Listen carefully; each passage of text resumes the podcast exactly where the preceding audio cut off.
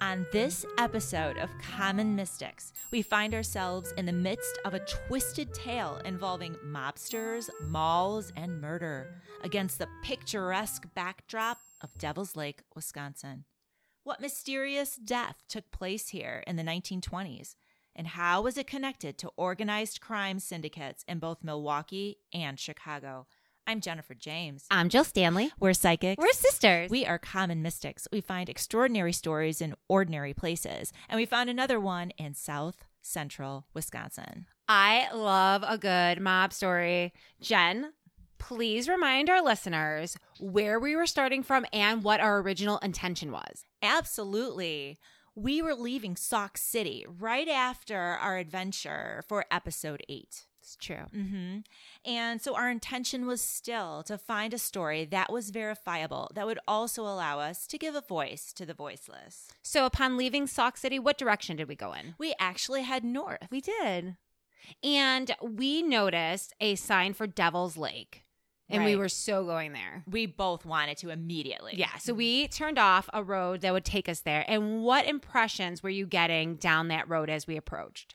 We went over some railroad tracks, Mm. and right away I got the feeling that the railroad had some connection to a story near Devil's Lake. Yes, you did. Yes, what about did. you? Oh, well, I was picking up as we were approaching the lake. We hadn't seen the lake yet, but I was like, this is a place where someone was murdered, but it was meant to look like a suicide. I remember you saying that. You How- said, yeah, you did. You said how creepy it was. How creepy. Yeah. Yeah. it- well, it was. Yeah, So we continued driving and we got to Devil's Lake. we did. we saw it, and what was your first impression? Okay, immediately as soon as I saw it, it was beautiful. And I knew I was not the first white person to see this and be like, oh, yeah, this is totally ours. We need to get these. These Indian native savages off this land because we were taking it. And that was the impression I got immediately. Right. I know And- it's harsh, but that's really the energy I picked up on. Well, you know what? That's probably the way those early white settlers would have felt about the natives living in the area. And that's So- actually consistent with that research that we picked up on later, but we're ahead of Exactly. ourselves. so we stop and we get out. We have Bug the Beagle. Always bug the beagle. And right away, we notice this area is just breathtaking. it's beautiful. The lake is dark and it's still. And there's just enough light that afternoon to have it reflect the granite bluffs from all sides that surround it.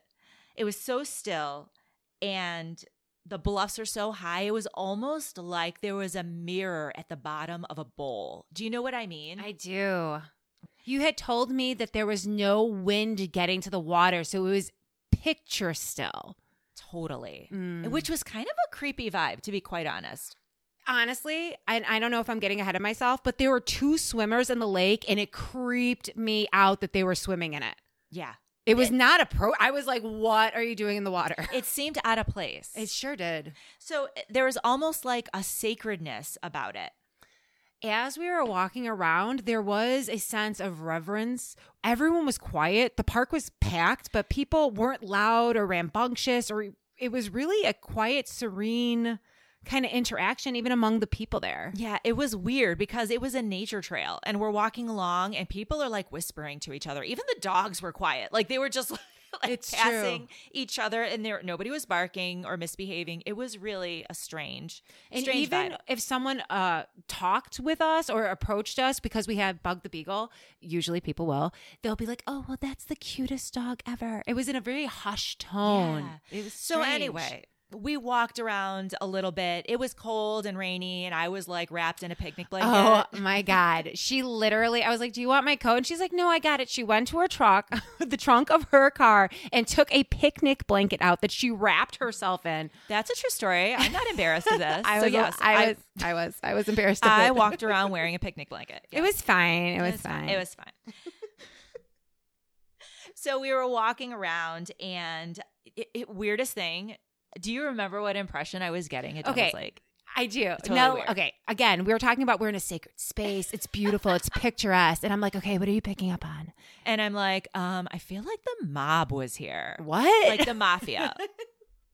I know. I know. What? I can't explain it. You I'm can just telling take the girl out of Chicago, but you can't take the Chicago out of the girl. True story. True story. so yeah, I know it's crazy, but I was totally picking up on a mafia sort of energy. It's true. And when you said that, I immediately felt like we needed to look for a building that was also connected to the mafia, but it was like a haunted space, like known to be haunted, like that mobsters chilled in.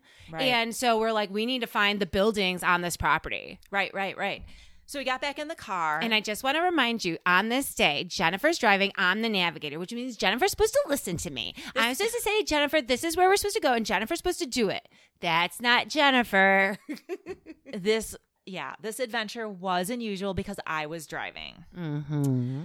And we get back in the car. Now, this is a big area. The lake is a big lake. And so, as you approach, you can go to the north side, the west side, the south side. We had been on the south side. And when we got back into the car, it was with the intention of driving around Right. to another area to explore and look for this haunted structure that you were feeling was there. Absolutely. But So I'm like, Jen, make a right here. And she, I went straight, okay? I did not listen to you, but it, it was a really congested area. There were bicycles, there were people pushing strollers, there were too many pedestrians, and someone was trying to turn left, and I was like, "Ugh, just screw it. I'm going. I'm going straight, Jill. I'm going straight." ultimately, again, I'm glad you did, but quite frustrating to be the youngest sister, someone so strong willed. So I said we could turn around. You're like, "No, no, no. You Uh, know. want to go straight." I was, I was a little passive I know, aggressive. you I was. totally were. I was like, no, if you want to go straight, go straight. It's like, it's fine. I'm the navigator, but hey. role reversal. I totally listen to you all the time. Oh, whatever. Oh. anyway, so So- we end up driving unwittingly into Baraboo, the town of Baraboo. Right. which we did not know that that's where we were going. But because I missed that right, we ended up in town. But again, when we got there, both of us were like, I we think that building's here. Yes. So we're driving around Baraboo now and we're like, okay, the haunted building is here. Right. So we drove around But- and around. But this is the thing it's raining. We've already been in the car for like seven hours. That's true. Bug is sick. Yeah, he's getting he's- nauseous in the back seat. Right. So I'm. I'm wearing a picnic blanket. And Jennifer's wearing a picnic blanket. So I pull over and I'm trying to walk Bug in the rain because I'm like, Jen, is it okay if he pukes in your car? and I'm like, well, I prefer he didn't. So I'm in the rain walking Bug. And at this point, it was like, we just need to call it. It quits. We just need to get home because it's, Right. it starts raining cats and dogs. Plus, we knew that we already had a story in Sauk City. And Jennifer, at this point, as I was walking Bug, she was already researching Angie Right. and was already so knee deep in that story. exactly. So I was worse- already obsessed. Yeah, worst case scenario, we already had Sock City. We're not, we're just wasting time now. Exactly. So we got home and we started the research. yes, we did. So, right away, we look into Devil's Lake. This place seemed so special and so different. Right away, we wanted to find out what happened here. Mm-hmm. Lo and behold, there are ancient mounds built by the ancient mound builders, those Native Americans that lived here thousands of years before us. Right. They had created mounds, but unlike the mounds that we dis- discussed in Rome City, these mounds were built in these intricate shapes, like of a man, of a bird, and different animals. And they are literally all over the Uh, area. Right. And they're on the state park, on the premises of the park. Right. And again, these are contemporary. The mound builders are contemporary to the ancient Egyptians that built the pyramids. Right. So we're talking long, long time ago. Right. And not only that, people aren't really sure why they built them, but it's pretty much understood to be true that they used them for ritualistic purposes and that they were sacred to them. Absolutely. So that checked out again. Totally. And I wonder too if the people who are walking around knew that or if they just picked up on the strange vibe like we did. Absolutely. I really believe they just picked up on the strange vibe. Totally. So at that point, I Googled Devil's Lake body. Because you had that intuition that we were looking for a murder slash suicide. Right. But what I found was a lot of articles within the past 20 years where people were going out to Devil's Lake and being inappropriate and end up either dying or seriously injuring themselves. True. True.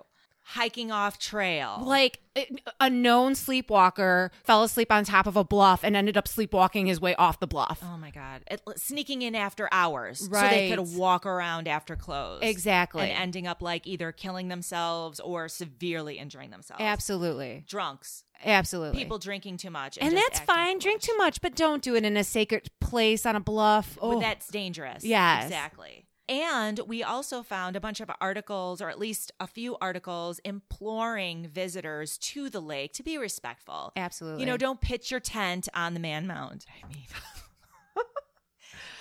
hard transition. so I at that point did not think that our stories had anything to do with anything contemporary. You didn't? Uh, no, I did not at all. Did you? no, I didn't. I thought we were looking for something older. Yeah. So what I did was I accessed newspaper.com, not a sponsor, but we're open to it. And I Googled Devil's Lake, Wisconsin bodies. Ooh. I know. And a newspaper article came up referencing the death of Otis Fry, whose body was found in the lake. And the article was discussing how they had engaged with a handwriting expert to determine whether or not a suicide note was authentic or not, or if Otis was murdered. 1927. okay. So at that point, were you confident that Otis Fry was our guy? Absolutely. Even saying it now, I'm getting goosebumps. So, Otis. Tell me about Otis, John. Otis was born in Missouri. His dad was a doctor. He was a son of a doctor. He was a son of a doctor who um, he spent time on the military base in Washington state. But by 1918, he was living in Milwaukee with his wife and two female boarders. Interesting. Mhm.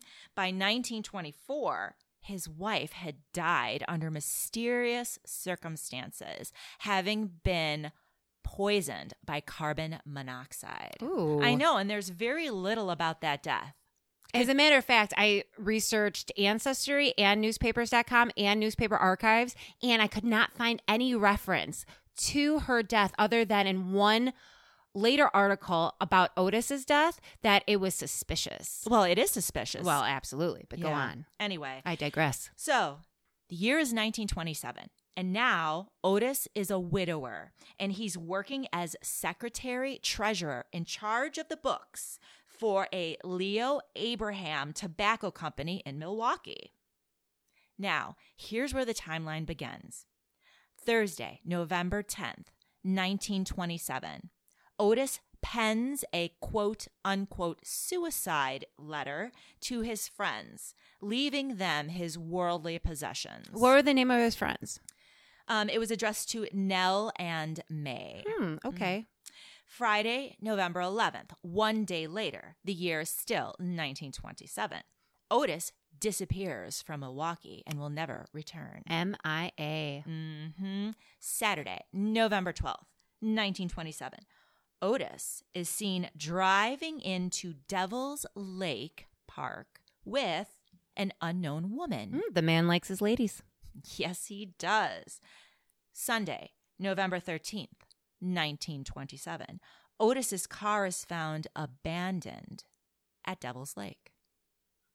Er. hmm Then a week later, November 18th, 1927, Otis becomes a fugitive because there is a warrant issued for his arrest for embezzling at least $500 from his place of employment, Leo Abraham's Tobacco Company in Milwaukee. Well, that can't be the end of the story because how did he get in the lake? Exactly. That's exactly the question. Mm. Well, nothing happens, Jill. There is nothing in the record between the middle of November and February. And then suddenly there's another flurry of newspaper articles. Tell me. hmm Well, Wednesday, February 8th, 1928, a body is found in a farm 30 miles away from Devil's Lake in a place called Plain, Wisconsin.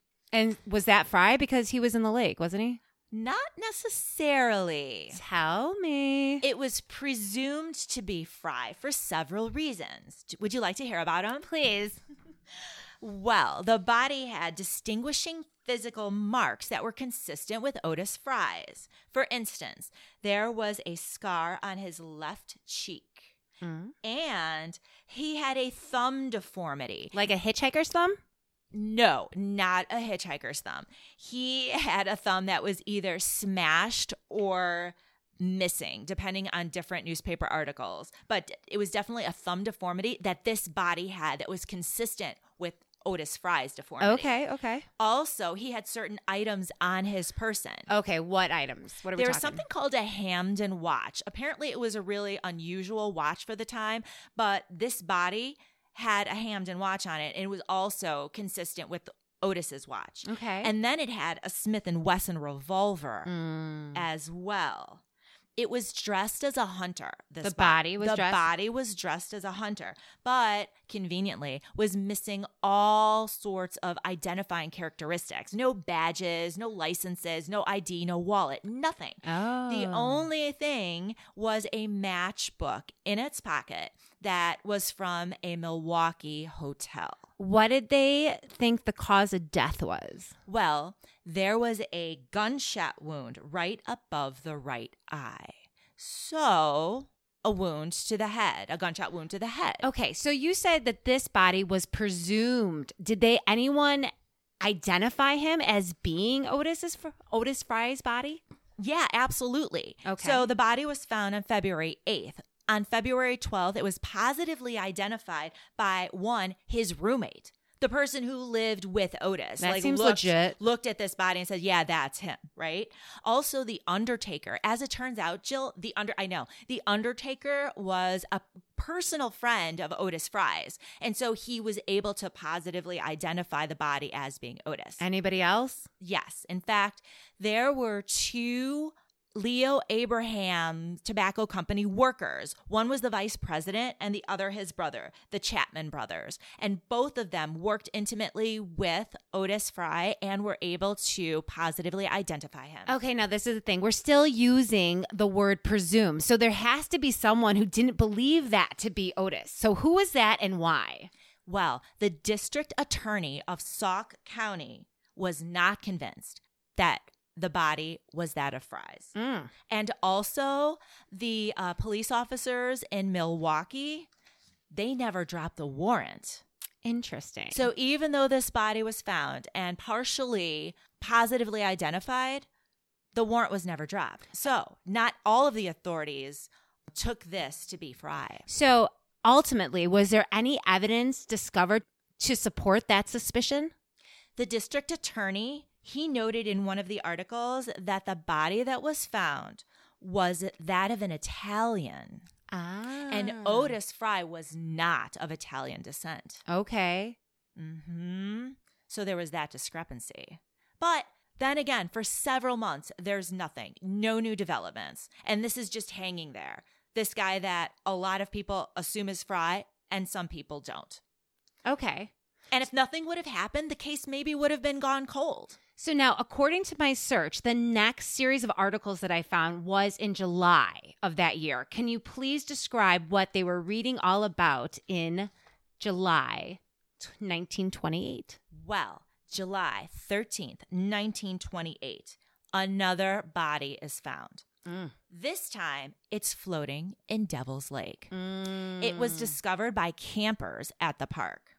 Now, this body was fully clothed in an overcoat, and in the pockets were several letters that were those of Otis Fry's. So, right like away. sentimental things that he would have carried on his person. exactly. So, right away, they were thinking this must be Otis Fry. And did they have any kind of supporting physical characteristics? the same ones I discussed earlier the deformity of the thumb and the scar on the cheek, pointed again to Otis Fry. Mm. So we have two Otis Fry's bodies. exactly two bodies. That doesn't make sense because someone already positively identified him. So tell me, was this a mistake, a coincidence? What are your thoughts? oh my gosh.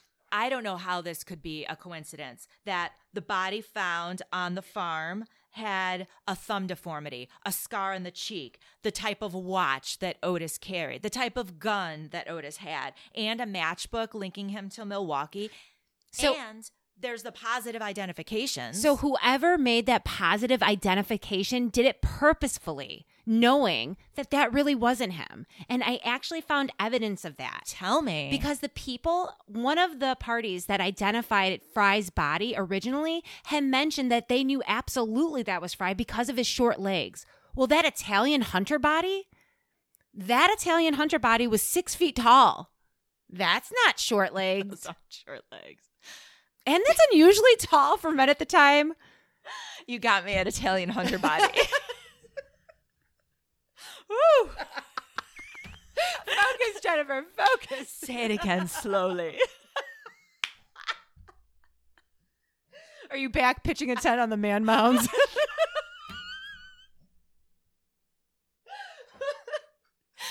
oh, okay. Stop it. Okay. So now there's an unusually tall Italian.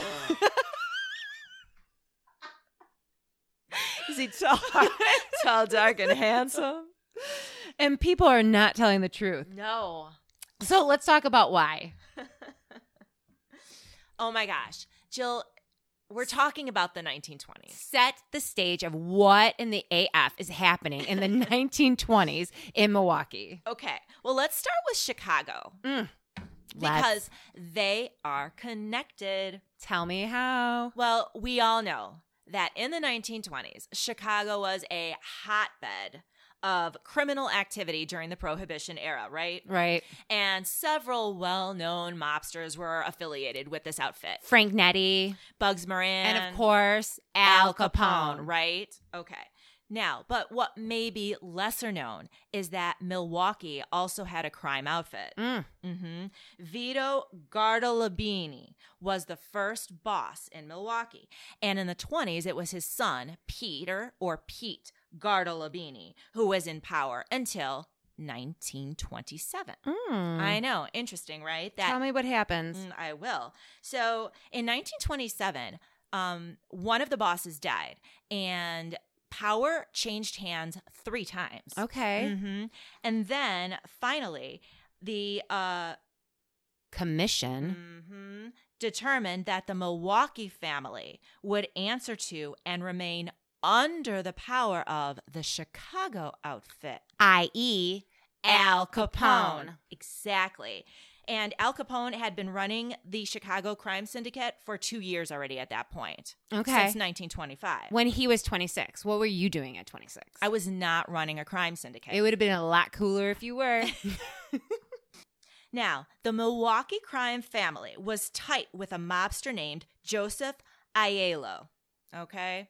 Joseph Aiello was tight with the Gardalobinis because of a homeland connection to Sicily and also through marriage alliances. But Aiello was also a rival of Al Capone's. Mm. it was said that Aiello had helped orchestrate a series of attempts on Al Capone's life. And in response to those attempts, Al Capone had orchestrated the St. Valentine's Day Massacre. Oh my gosh, you're kidding. Swear to God. there is a a interesting and amusing anecdote involving the two. Tell me. The year was 1927.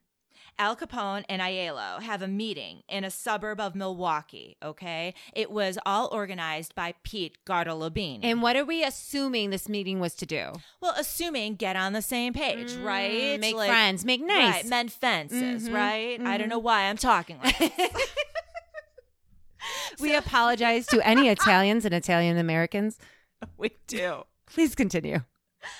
Anyway, so they meet at the home of the pianist who worked at uh, Gardalabini's Monte Carlo club. So they're in this man's house, right? Mm-hmm. They're having dinner. They're breaking bread together, a symbol of good faith. Mm-hmm. Ask me how it goes. How did it go? It was not successful. How do you know it wasn't successful? It ended with a huge food fight on both sides. Shut up. it didn't go well. I'm assuming they checked their weapons at the door, like weapons check, because Yeah. I do not think spaghetti would have been their weapon of choice.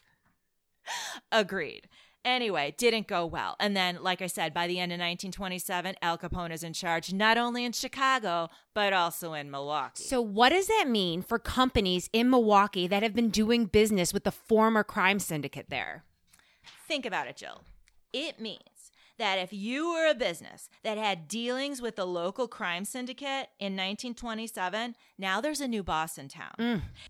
The first thing the new boss is going to do is go into his assets. Absolutely. hmm And bring his people, his bookkeepers in, and take a look at what's going on. And that kind of investigation would have been done at Leo Abraham's tobacco company One could assume. because Leo Abraham's company was located just a stone's throw away from where the hotbed of mob activity was. Exactly. The third ward, the Yeah. Mm. historic third ward of Milwaukee.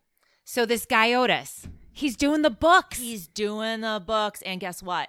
He's also skimming a little, maybe a lot. Ugh, tell me this guy. Oh my gosh. Well, here's what we know he's involved with a lot of women. Yes. Like, how many different women's names came up in our research? There's Natalie, who used to visit him at his work. there's Josephine, who is a waitress on East Water Street, just down the street. Just down the street, and Anna Buss, Anna, the showgirl, the performer. And Helena Miller, she was a co owner of his vehicle, the vehicle that Weird. was found at Devil's Lake. Why do you think she was a co-owner? Because if you have money that you can't legally say that you had earned, you're going to need someone else's money to purchase things, big things like cars and homes. Mm. someone else's money or someone else's name? Someone else's name to account for Mm. that extra money you have. Oh, interesting.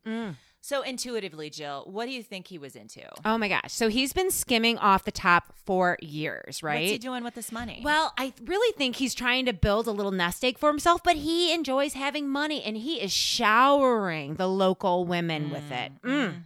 What else do you think's going on? well, you know, he has those scars. And that deformity. Of the thumb, exactly. And what we do know is from records of his draft notice in 1918, he had no physical peculiarities That's noted. right. So, sometime between 1918 and 1927, maybe he got into some scrapes with the local outfit. Maybe. Maybe. Yeah, absolutely. And as a means of s- straightening him out, they either slashed his thumb, broke it, burned his face to keep him in line. Right, as retribution. Or for- it could have been a woman's husband. yeah, Anyone. anyone. Anyone. Okay. right. So, what do you make of these embezzlement charges? I, I believe it. 100%. I believe it. So, 1927, Chicago takes over, right? And suddenly, Otis's dealings are being looked at Mm. by not only the mobsters, like the mobster. So, in the past, where he may have gotten straightened out with a scar and a bum thumb, now he could be murdered for this. Right. So, Jill, what do you think he does? Intuitively, Mm-hmm. this is the scenario. okay, because we have no facts to back this up. Absolutely not. All right, glad Here we go. straightened it. So Otis is freaked out. They're onto him. He knows they're onto him. He calls a local girl that he's been dealing with for years. If you wink, wink, got me. I gotcha. And she's all cozied up to some local mafia guy who's a low level dude in the area. So she, he calls her for help. He's like, hey, gal, Doll, I need your help. I'm in big. I got this money and they're after me. I need to get out of town. And as she hangs up the phone, she turns to her mob boyfriend and says, Hey, this guy needs our help and he got loot. And in that moment, they devise a plan to steal his money and do away with Otis. Ooh, so what do they do? Well, they say, hey, Otis, to gain his trust, they plant identifying characteristics on a body that was already hit from the mob. Wait a minute. I thought this guy died from a bullet in the head. It turns out that this guy was riddled with bullets, like a Tommy gun. A machine gun? Yes. Oh. And they thought that because this guy was so decomposed that no one would notice all those little bitty holes. And then they used a revolver to shoot the guy in the head to make it look like some guy committed suicide. Planted matches on him, jacked up his thumb, and burnt his face. Wow. And this made Otis feel comfortable. He's like, oh, they really do got my back. So he goes, gets his money. And then the girl, the dame he was calling for help, was like, hey, we're going to meet you here at this location. And that's where we're going to help you get away. So Otis and the girl go to that location. But instead of her friends coming to help Otis get away at Devil's Lake. at Devil's Lake, what happens? They end up killing him, tying his neck around a tire, bashing his head in, and throwing him in the lake. That's what happened. oh my gosh. And how do we believe, or is there supporting evidence to this theory at the lake? there is. Tell. Well, Otis Fry's body was found in an area where he would have needed a boat to access. Mm. So the fact that no boat was ever found meant that somebody must have taken him there and left him there. Also, there was no water reported in his lungs at the time of the autopsies, so it's not as if he was conscious before he hit the water. Good point. He, it was found, died because of a blow to the head or a crushed skull. Oh my gosh. So, absolutely, this was not suicide. Also, like, if you are going to commit suicide and like weight yourself down with a car tire, would you tie it around your neck? absolutely not. Absolutely not. That's ridiculous. No, Okay. you would tie it somewhere else, like around your ankle. absolutely. I 100% agree with that. Also, the dame was never found. She totally fled. So, Jen, in the meantime, what is happening with Leo Abraham's tobacco company? As soon as Otis goes missing, they call the authorities, right? Mhm. And they're like, um, police, this guy's been embezzling and he's been embezzling a lot. You better look into this wrongdoing. Yeah, and he's been doctoring this our books the whole time. I what Uh-huh. can this mean? So, what does this do for Leo Ab- Abraham's tobacco company? Well, it legitimizes them, right? it gives Like- them a d- legitimate reason why their books are cooked. Exactly. So it's not our fault. Not at It- all. It's all this guy. He becomes a scapegoat. mm-hmm. How convenient. And what else happens? Well, e- e- especially when they find a body. Well, now it's put to rest. All right. Well, it was wrongdoing. You got the guy. Let's just, you know, go Mm. He's to the dead. Mm. next. Right. R.I.P. Right. Let's just move on. Sucks that he stole. Oh, well. that ends the investigation, right? Absolutely. Mm, how convenient. Are we oh, that's a lot. debrief? When we were arriving at Devil's Lake, I got the impression that the railroad had something to do with it. Yeah, tell me about that. What's interesting about the railroad in Baraboo, Wisconsin, is that those tracks went directly from Chicago to Baraboo. Shut up. No joke. And not only that, remember when we were in Baraboo looking for a haunted location? I do. Guess what? What? There is a haunted location, a purportedly haunted location. Who's haunting it? Well, it's called the Old Baraboo Inn. And back in the days, like i.e. the 1920s, it was also a brothel and it had a hidden back staircase. where That's you could amazing. go- I know, right? Mm. Where you could go up and like do whatever you wanted to do.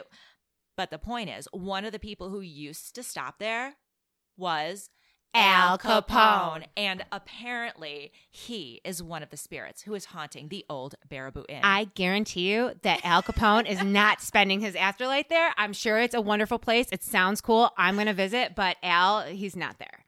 So obviously, I have the mafia connection, and you were picking up on the murder that was meant to look like a suicide. Absolutely. So where does that leave us now? it brings us back to the note. This- it brings us back to the note that originally got our attention to look at Otis because it was the handwriting expert in the article that authenticated that suicide note as being real. And his death was subsequently deemed a suicide. So I am so convinced that this man is murdered. Please, Would you like me to tell you what the note said? I would love it. Dear friends Nell and May, I have been accused of a crime that I am not in a position to vindicate myself from. The evidence seems to be against me. I owe the company nothing. However, it is laid upon me, and the stigma of it upon a name that I have always been proud of makes it useless to continue on.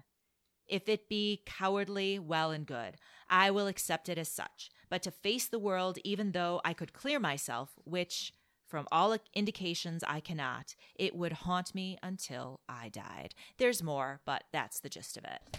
Okay. So, okay. So, intuitively, I'm not feeling this as a suicide note. I don't think it reads like a suicide note at all. What are you thinking? Well, it it reads like a guy who's running away. Absolutely. Running away more than, you know, Killing himself. He's Exactly. not offing himself. Well, I mean, later in the note, he does leave his possessions, but if you're going to run away, you You're- want someone to take care of your stuff too. Yeah, absolutely. So, yeah. yeah.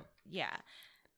I don't know. I don't buy it. I don't think it sounds like a suicide note. So, who do you think we were meant to give a voice to? Do you think it was Otis? I do think it was Otis. We don't really identify with Otis at all. You know, he made such bad decisions Mm, and he lived a life that was really embroiled in crime and scandal. I right. mean, you know, I mean, we wouldn't hang out with Otis. but he did need a voice. He did need a voice. And officially, like I said, his death was ruled a suicide, but I mean, I'm 100% positive that he was murdered. He made d- bad decisions. He behaved foolishly, but it doesn't mean that he, you know, deserved to be a scapegoat and Right. deserved to be murdered in the way that he was. Also, later on, it was described in an article that he stole thousands from the company, not Thousands. just 500. Mm, How convenient, by the way. Absolutely. How convenient. As the books weren't adding up, they're like, that Otis. right. And thousands back in 1927 would probably be like a million or more Right. in today's money. So he was unfairly blamed for things as the future went on. Right. So, Otis, as much as he probably was a criminal, he was also in the wrong place at the wrong time. yeah. You shouldn't mess with the mob, though, though. Mm, You I'm sh- saying. You shouldn't have done that, especially Al Capone. Ugh. Ah, Jill, tell the people where they can find us. Well, I am excited to say that we added a place for people to listen in Tell. Amazon Music. Yay! So not only can you listen in on Spotify, Stitcher, Amazon Music, Google Play, Apple Podcast, where you can leave us a positive review, but also check out our website and find us on Facebook. Our website is commonmystics.net. Thank you for listening, everyone. Wait, there's more. We have to say hello, India. We love you. Thank you so much for listening. Thank you, India. Thank you. Good night. Thanks. night.